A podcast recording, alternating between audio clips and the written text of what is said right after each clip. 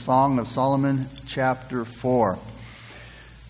Um, we'll cover chapter 4 and chapter 5, just verse 1 of chapter 5. Uh, again, it's going to be an interesting study. It's going to be about King Solomon and his bride's wedding night. Chapters 1 through 4 have led up to this point where the, uh, Solomon and his, and his bride to be were courting. They were, you know, um, making sure that they were right for each other and they were doing all the things, all the right things that needed to be done in a couple that's looking to get married. And here in chapter 4 now, that time has come. They're married, it's their wedding night. And God's Word is going to experience this intimate time between Solomon and his wife.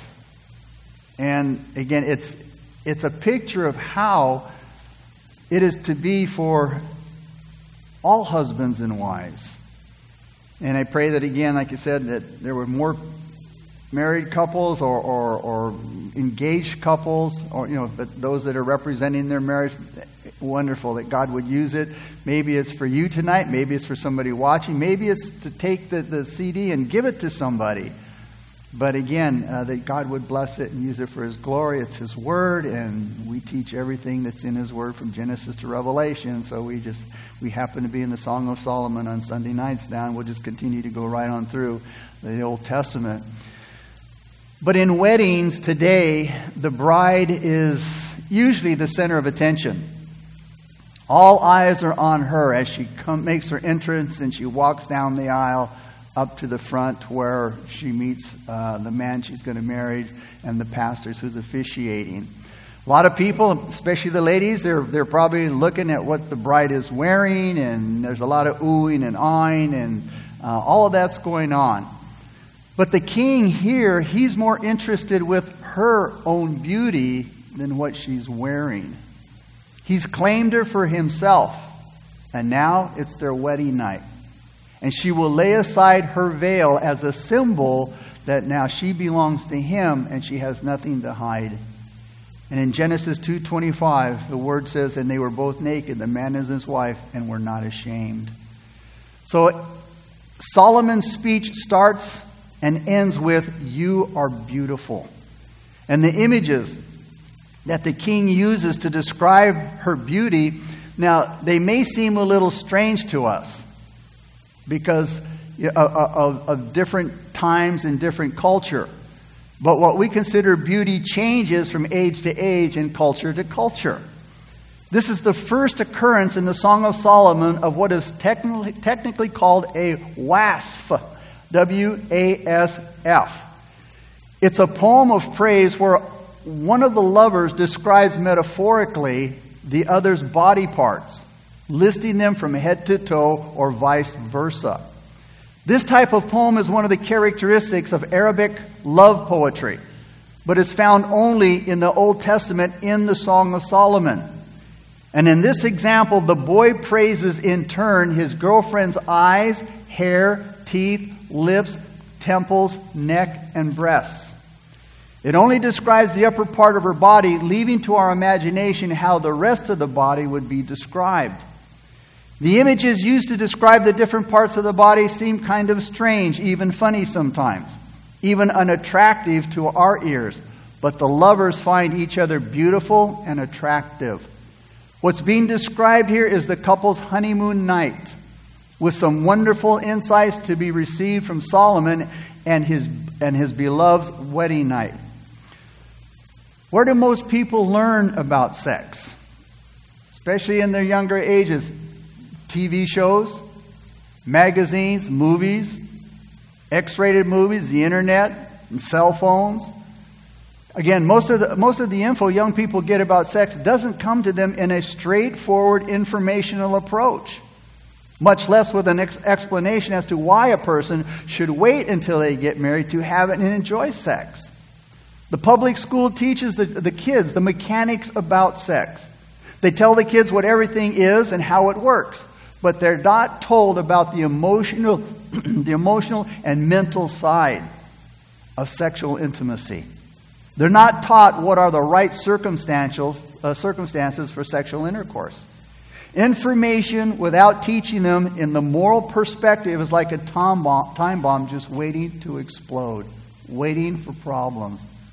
So, in the meantime, people's lives are being destroyed emotionally and mentally and physically, scarred for life because they don't know what God's Word has to say about waiting for sexual intimacy.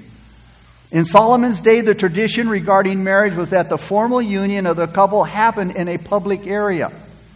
And then during the wedding reception, the bride and the groom would go off to a designated room where they would consummate the marriage sexually. Here in the Song of Solomon, the bride and the groom were finally alone. They were in the bridal room. And they were there for one reason, and they both knew it. The bride still had on her veil and her wedding covering, which held the veil in place. Now, there are going to be some interesting descriptions in this intimate conversation between these two lovers in their bed. Notice now as we begin in verse 4, verse 1a, the, the bridegroom now speaks. He says to her, Behold, you are fair, my love. Behold, you are fair. He's telling her, You're beautiful, my darling, beautiful beyond words. So he starts off by telling her she's beautiful, every part of her. He says, You are altogether beautiful, my darling, beautiful in every way. In verse 7, he's saying, There's no flaw in you. This is how he feels about his beautiful bride. Notice how Solomon didn't just move right into the physical lovemaking. Someone said when it comes to sexual intimacy, women are like crock pots and men are like microwaves. You know, you, you don't just, guys, they just want to rush into the physical, and the ladies want to take the time and become intimate, you know. Solomon knows that this is a special time. And it starts in the woman's mind. She gets ready for sexual intimacy through what she thinks and what she feels.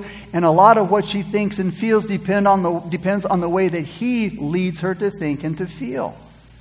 He's calming any fears or nervousness that she might have, while at the same time he's stirring up her passions as he tells her how beautiful and wonderful she is before anything physical has ever happened. He liked what he saw, and he told her so. He appreciated her, he treasured her, and he acknowledged her beauty. He built her up. And he told her all of this while looking into her eyes. Notice the second part of verse 1. You have dove's eyes behind your veil. So you see, she's, he's looking into her eyes when he's telling her this. And you can picture in your own mind this wonderful, intimate moment between these two newlyweds, lying in bed, having this sweet, intimate conversation with each other. He touched her emotionally and mentally before touching her physically. Then he moves on to the specific features of her beauty. Solomon goes on to explain in loving detail just exactly what he saw when he looked at his bride. And then he describes seven features about her that just excited him and thrilled his heart and his soul. Just like Adam's reaction when he first saw Eve. Adam said, At last, this is bone of my bones and flesh of my flesh. In other words, uh, Adam was saying, Man, you know, I, you know, he, he was given the job to, to, to look at the animals and give them all a name. And he was saying, you know, all these animals, they have a partner, and, and, and I don't have one. And, and, and so God puts him in a deep sleep, uh, takes away one of uh, his curved sides, believed to be a rib, and, and creates the woman from, the, from man's side. And, and then he brings her to Adam, and he sees her, and he says, again, this is bone of my bone and flesh of my flesh. You know, he, he, he's saying, man, here, now here's somebody like me, yet wonderfully different than me. And then in verse 1b, like I said, as he says again, you have dove's eyes behind your veil. When he praises her, you know, her eyes, uh, they're, uh, they're like doves. He praises her eyes like doves. He seems to be saying that her eyes were bright and alert, tender and innocent. Eastern women usually went out wearing a veil. And it was a natural display of modesty for them to hide their faces from the curious eyes of men.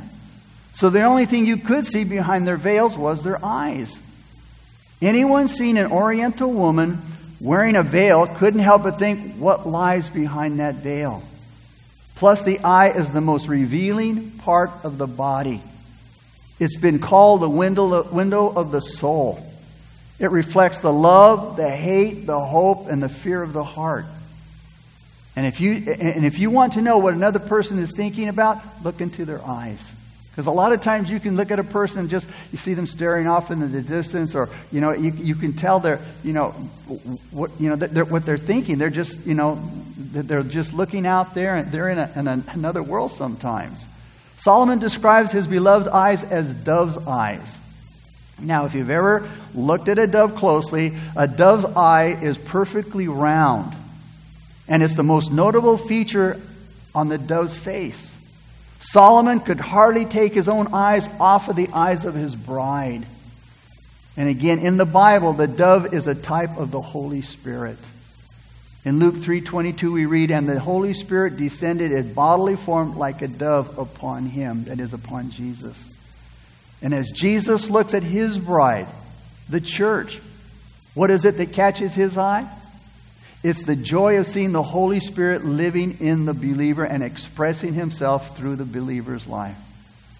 I mean, wouldn't it be great if every time the Lord looked at us, he saw the Holy Spirit of love, joy, peace, of grace and truth and of wisdom, faith and power shining from our eyes? The next thing that Solomon compliments is her hair. Look at verse 1c. He says, Your hair is like a flock of goats going down from Mount Gilead. Now, again, that sounds kind of strange, you know, uh, when, when you think about it, but you have to look at the culture of that day. He, she has now removed the wedding veil. He sees her hair, and he says, uh, in a, in a, uh, the Golden uh, new, Good News translation says, Your hair falls in waves like a flock of goats winding down the slopes of Gilead. Now, here's the picture. Again, he could be caressing her hair now as he's saying these words. But the picture that Solomon is painting for us is this As the goats were returning home just before it got dark, as they were making their way down the rolling hills of Gilead, you know, they came like in a flock and they just flowed gracefully, gracefully against the mountain. In the same way, her hair was gracefully flowing down over her shoulder and back. Then in verse 2 now, he speaks of her teeth. Verse 2, he says, Your teeth are like a flock of shorn sheep which have come up from the washing, every one of which bears twins, and none is barren among them. He says, Your teeth are as white as sheep that have been recently shorn and freshly washed. Your smile is flawless, and each tooth matched with its twin. In other words, they were all even. She had a beautiful smile. Her teeth were sparkling white, and she had all of her teeth. What a, what a deal in that day. Because, because here's the deal without dental care in that day, it was rare for a man or a woman to have white sparkling teeth, much less all of them to boot. So, yeah, he's got a good deal going on, man. They're white, they're sparkling, they're, they're all there, they're even. So, again, he's complimenting her on that. And then in verse 3 now, he compliments her lips. He says, Your lips are like a strand of scarlet, and your mouth is lovely. Your temples behind your veil are like a piece of pomegranate. He says her lips are like scarlet ribbon. Her mouth is inviting. Her, her temples, now the temples, the word temple means the side of the face, all right? So it's most likely talking about the cheeks. But he says your temples or your cheeks are like rosy pomegranates. And what's the color of a, of a pomegranate? It's rosy, it's pinkish. So he's saying that basically her, her, her, her face is, is, is, is flushed, you know, behind the veil. Uh, her cheeks are rosy like pomegranates. So Solomon looked at his bride's lips and mouth, and all he saw was beauty. The Hebrew word for mouth describes it as an organ of speech. And when she spoke beautiful words, they, they, they came out of her mouth. She spoke beautiful words from her mouth. Proverbs 31 27, 26, Solomon wrote, She opens her mouth with wisdom, and on her tongue is the law of kindness. Her speech matched her beauty. But this isn't always the case. You know, there are many attractive women who give themselves away when they speak. Proverbs 11:22, Solomon said, "As a ring of gold is in a swine's snout, so is a lovely woman who lacks discretion." But in, in Solomon's case, his bride, when she opened her mouth, it matched her beauty. Solomon's bride had beautiful lips, mouth, and her cheeks were flushed with color. Again, the, like a piece of a pomegranate. It was showing her excitement. Verse 4, he compliments her neck. He says, Your neck is like the Tower of David, built for an armory, armory on which hang a thousand bucklers, all shields of mighty men. He says, Your neck is as beautiful as the Tower of David, jeweled with the shields of a thousand heroes. Now, this, this, um, this shield, this, this shields that, that, that's a, that talks, that's talking about here, um, these were coins that were hammered flat. And they, then they were strung to make a necklace. So it looked like a shield uh, that was strung on a necklace. These little coins hammered flat. They symbolized that she was engaged. And it would tell the other guys, stay away. She's taken. It was like an engagement ring is today.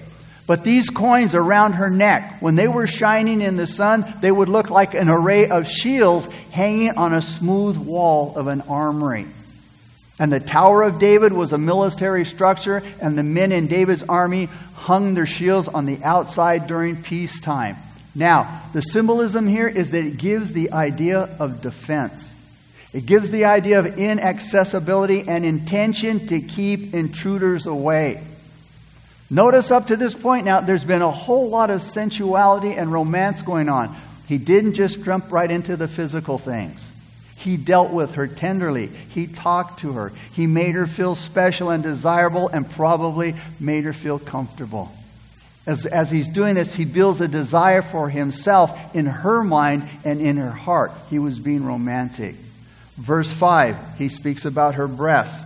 He says, Your two breasts are like two fawns, twins of a gazelle which feed among the lilies.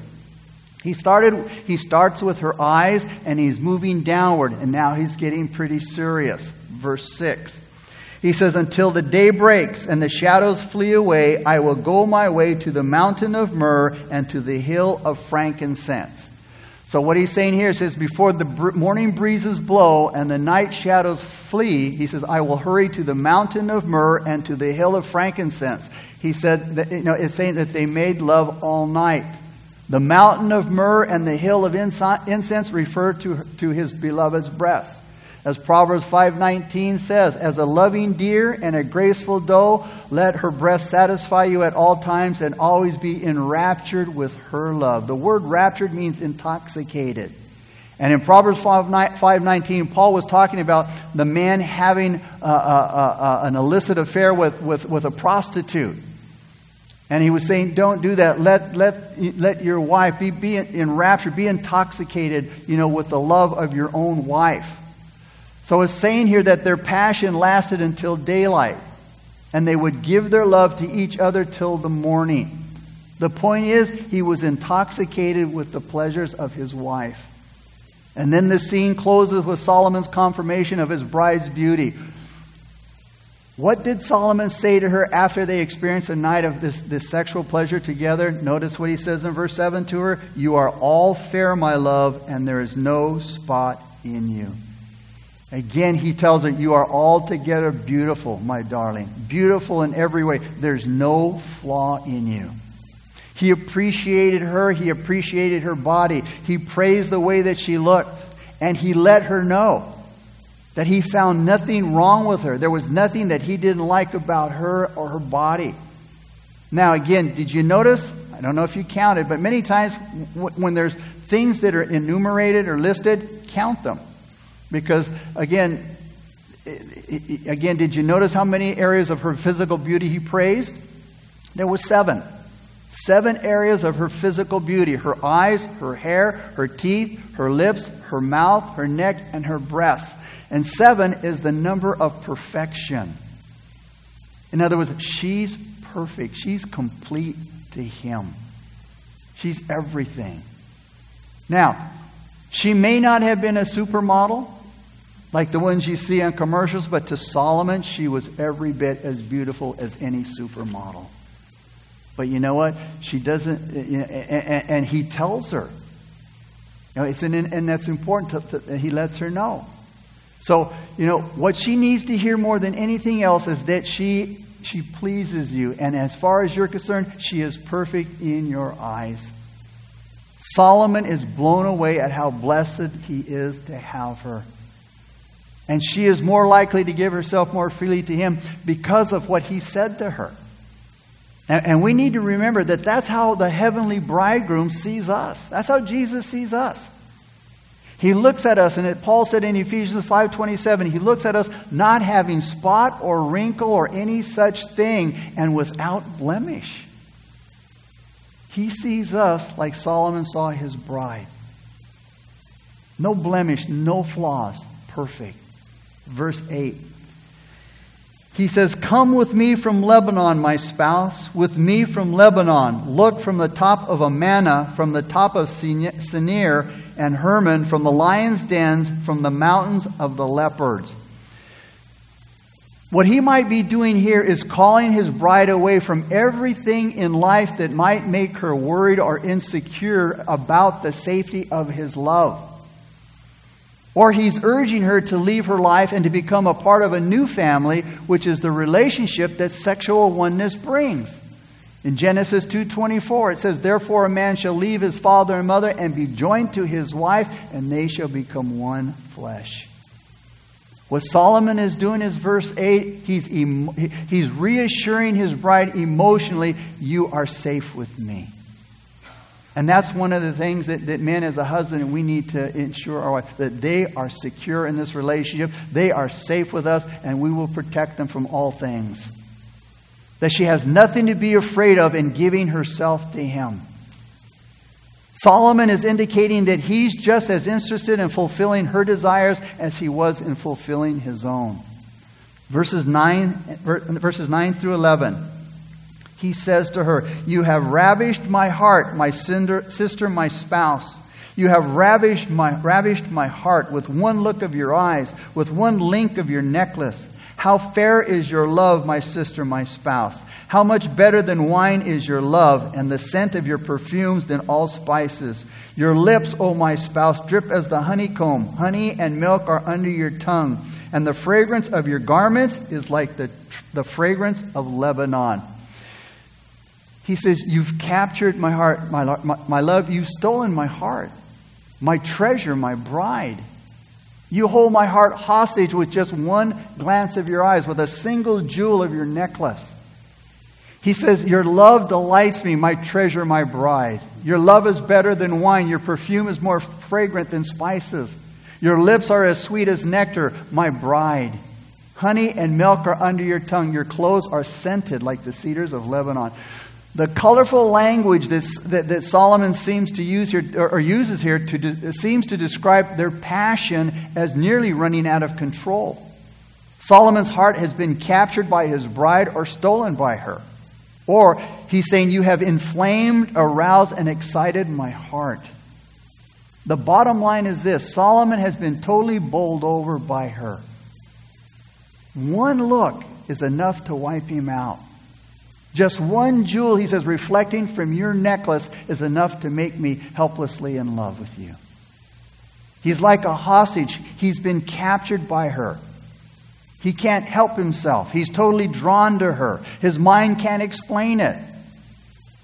His love seems to be, in a way, irrational. He's been made weak by her beauty. He's overpowered by her loveliness and her charm. But it's not just his thoughts about her that gets him all excited. His touching her and holding her is more intoxicating than wine, he's, he's saying. Her perfume is thrilling, breathtaking, and sends him staggering. Sight, touch, and smell, all of these things together are working, you could say, their magical power on, on, on her beloved, on Solomon. The reference to her lips dripping sweetness in verse 11 and the milk and honey under her tongue could be a reference to her speech.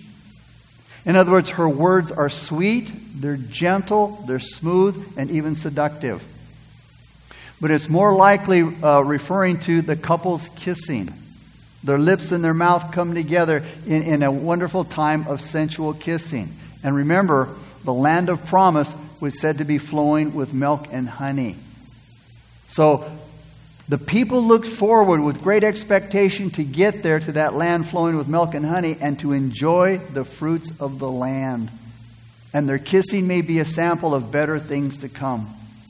The fragrance of her garments also added to her attraction. Now there's there's possibility of an erotic suggestion here. The delicacy and the flimsiness of the woman's undergarments sprayed with a fragrant scent, no doubt had an erotic appeal and effect on Solomon. So, what she's done, she's made herself attractive and sensual for him.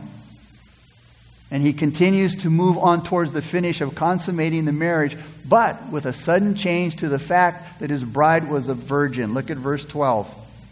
A garden enclosed is my sister, my spouse, a spring shut up, a fountain sealed. He's saying, You're my private garden, my treasure, my bride, a secluded spring, a hidden fountain.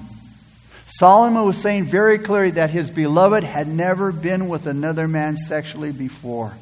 And he's honoring and exalting her purity. Verses 13 and 15.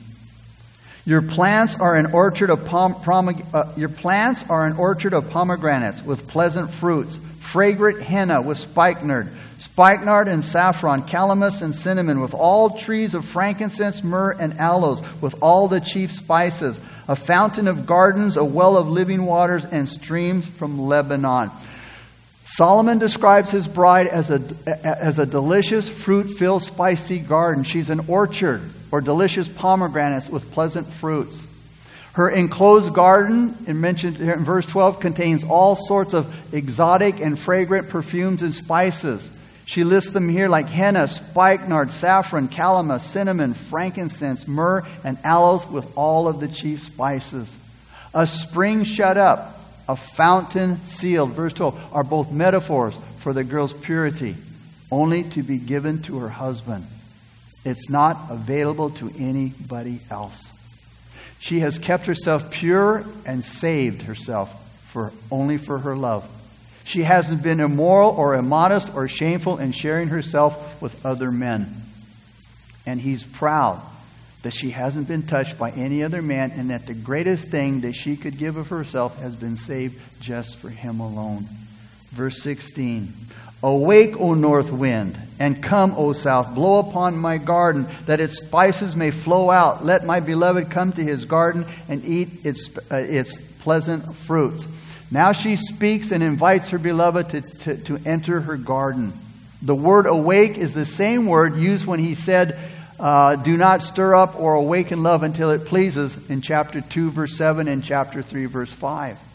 Now, in those verses, chapter 2, 7, and 3, 5, it was the call not to have sex before it's the right time, which is marriage. But now, there's no need to hold back. What they waited so long for, they can now do without any reservations.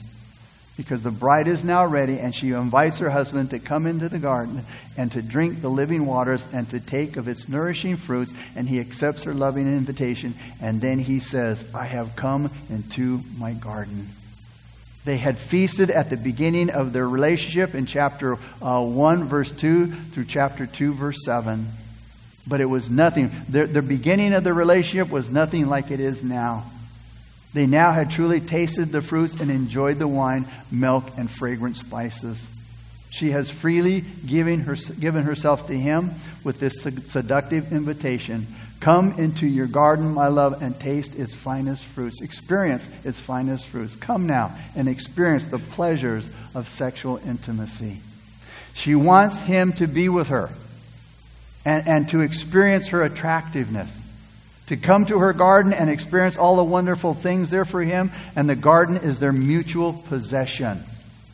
In 1 Corinthians chapter 7, verse 4 through 5, it says the, wife's, the wife gives authority over her body to her husband, and the husband gives authority over his wife to his body, and under normal conditions, never deprive each other of sexual relations. And we'll look at that when we get to 1 Corinthians chapter 7 uh, next week in more detail. In other words, they are just letting themselves go. They're giving themselves to each other for each other to do as they please, to experience total pleasure without reservation, without shame or guilt. And then in Solomon says in chapter 5, verse 1, notice what he says. He says, I have come to my garden, my sister, my spouse. I have gathered my myrrh with my spice. I have eaten my honeycomb with my honey. I have drunk my, my wine with my milk. Eat, O friends, drink. Yes, drink deeply, O beloved ones. Did you notice how many times Solomon said, My? All that she had was his. She belonged to him. And that's what biblical sex does. It makes you one. And again, Genesis 24, 2.24 says, And they shall become one flesh. And, and, authors have tried to explain what this one flesh is, but, but they can't. But we do know it happens because the Bible tells us that it does. And it's, it's, a, it's something that God does. Makes us one flesh through marriage. And Solomon was totally satisfied with her. And he was expressing total release of his passion. Now he was resting in the pleasure that he had experienced. What he says there in verse 5 I have come to my garden my sis- with my sister, uh, my spouse. So he's now resting in that pleasure that he experienced, and now he's just wallowing in that bliss. And then here in verse 1, he shouts to his wedding guests. Notice he shouts to his wedding guests there at the end of verse 1. He says, Eat, O friends, drink, yes, drink deeply, O beloved ones. In other words, again, he shouts to his friends, Come on, eat and drink. You see, when sexual intimacy is experienced at the right time with the right person, it's meant to be enjoyed to the fullest. Sex under any other condition that is with somebody other than your spouse, it really can't be enjoyed the way it was meant to be, the way God intended it to be. There will be the feeling of guilt, maybe even shame, anxiety, worry, always worry, will my spouse find out? But when you're with your beloved and you are enjoying that time within the vows of marriage, then sex is meant to be a source of pleasure for both the husband and wife. No guilt, no shame, no regrets. You know, and God wants you to have great and fruitful sexual intimacy.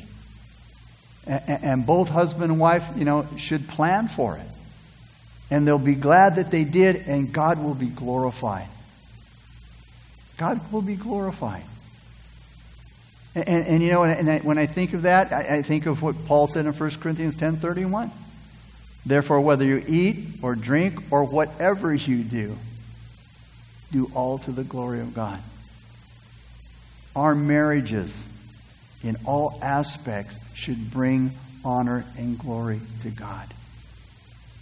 Remember, God, God created marriage. He instituted marriage before the church and the family. He instituted marriage. He gave away the first bride. He brought Eve to Adam. He officiated at the first wedding. Where he said uh, uh uh, uh, uh, that, that a man and a wife shall become one. He said a man is to leave his, his father and mother and be joined to his wife and become one flesh. And they were both naked and, and, um, and, and not ashamed. Just showing all the beauty and the purity and the intimacy of marriage. So again, it's something God created, not some something that some so-called cavemen did way hundreds or thousands of years ago, however man wants to look at it. It was a gift from God. Every aspect of a marriage relationship, again, has you know has, has scripture and, and has you know what and how we're to use that relationship. Bottom line for God's glory. And, and hey, we know there are a lot of marriages out there that are hurting. You know, in, in all areas, not just the physical, but again, the mental and the emotional and, and just, you know, the faithfulness. God needs people in the body of Christ that can share and they can be great witnesses, you know, for those who are hurting. Father, we thank you so much for this chapter, Lord. In the Song of Solomon, Father, we Father, we, it's such a blessing because many times we just we think of the, the, the Bible as, as a religious book. And it is. But it covers so many things in life, God. It's a science book. It's a book on finances. It's a book on love. It's a book on family, on raising children. It's a book on marriage and on sexual intimacy, as we've seen, Lord. So, Father, may we look to your word, God, for all of the things that we need to know, God. Because it is a, it's the instruction book of life. It's the manual for living, Father. And whatever we need to know, we can find it in the scriptures, Lord. So, Father, let us be anxious and excited, God. Anxious in an exciting way to get into the Word and to see what you have there for us, Lord. So, Father, we thank you so much for your love, your grace, and we thank you for this wonderful Word. And it's in Jesus' name we pray. Amen.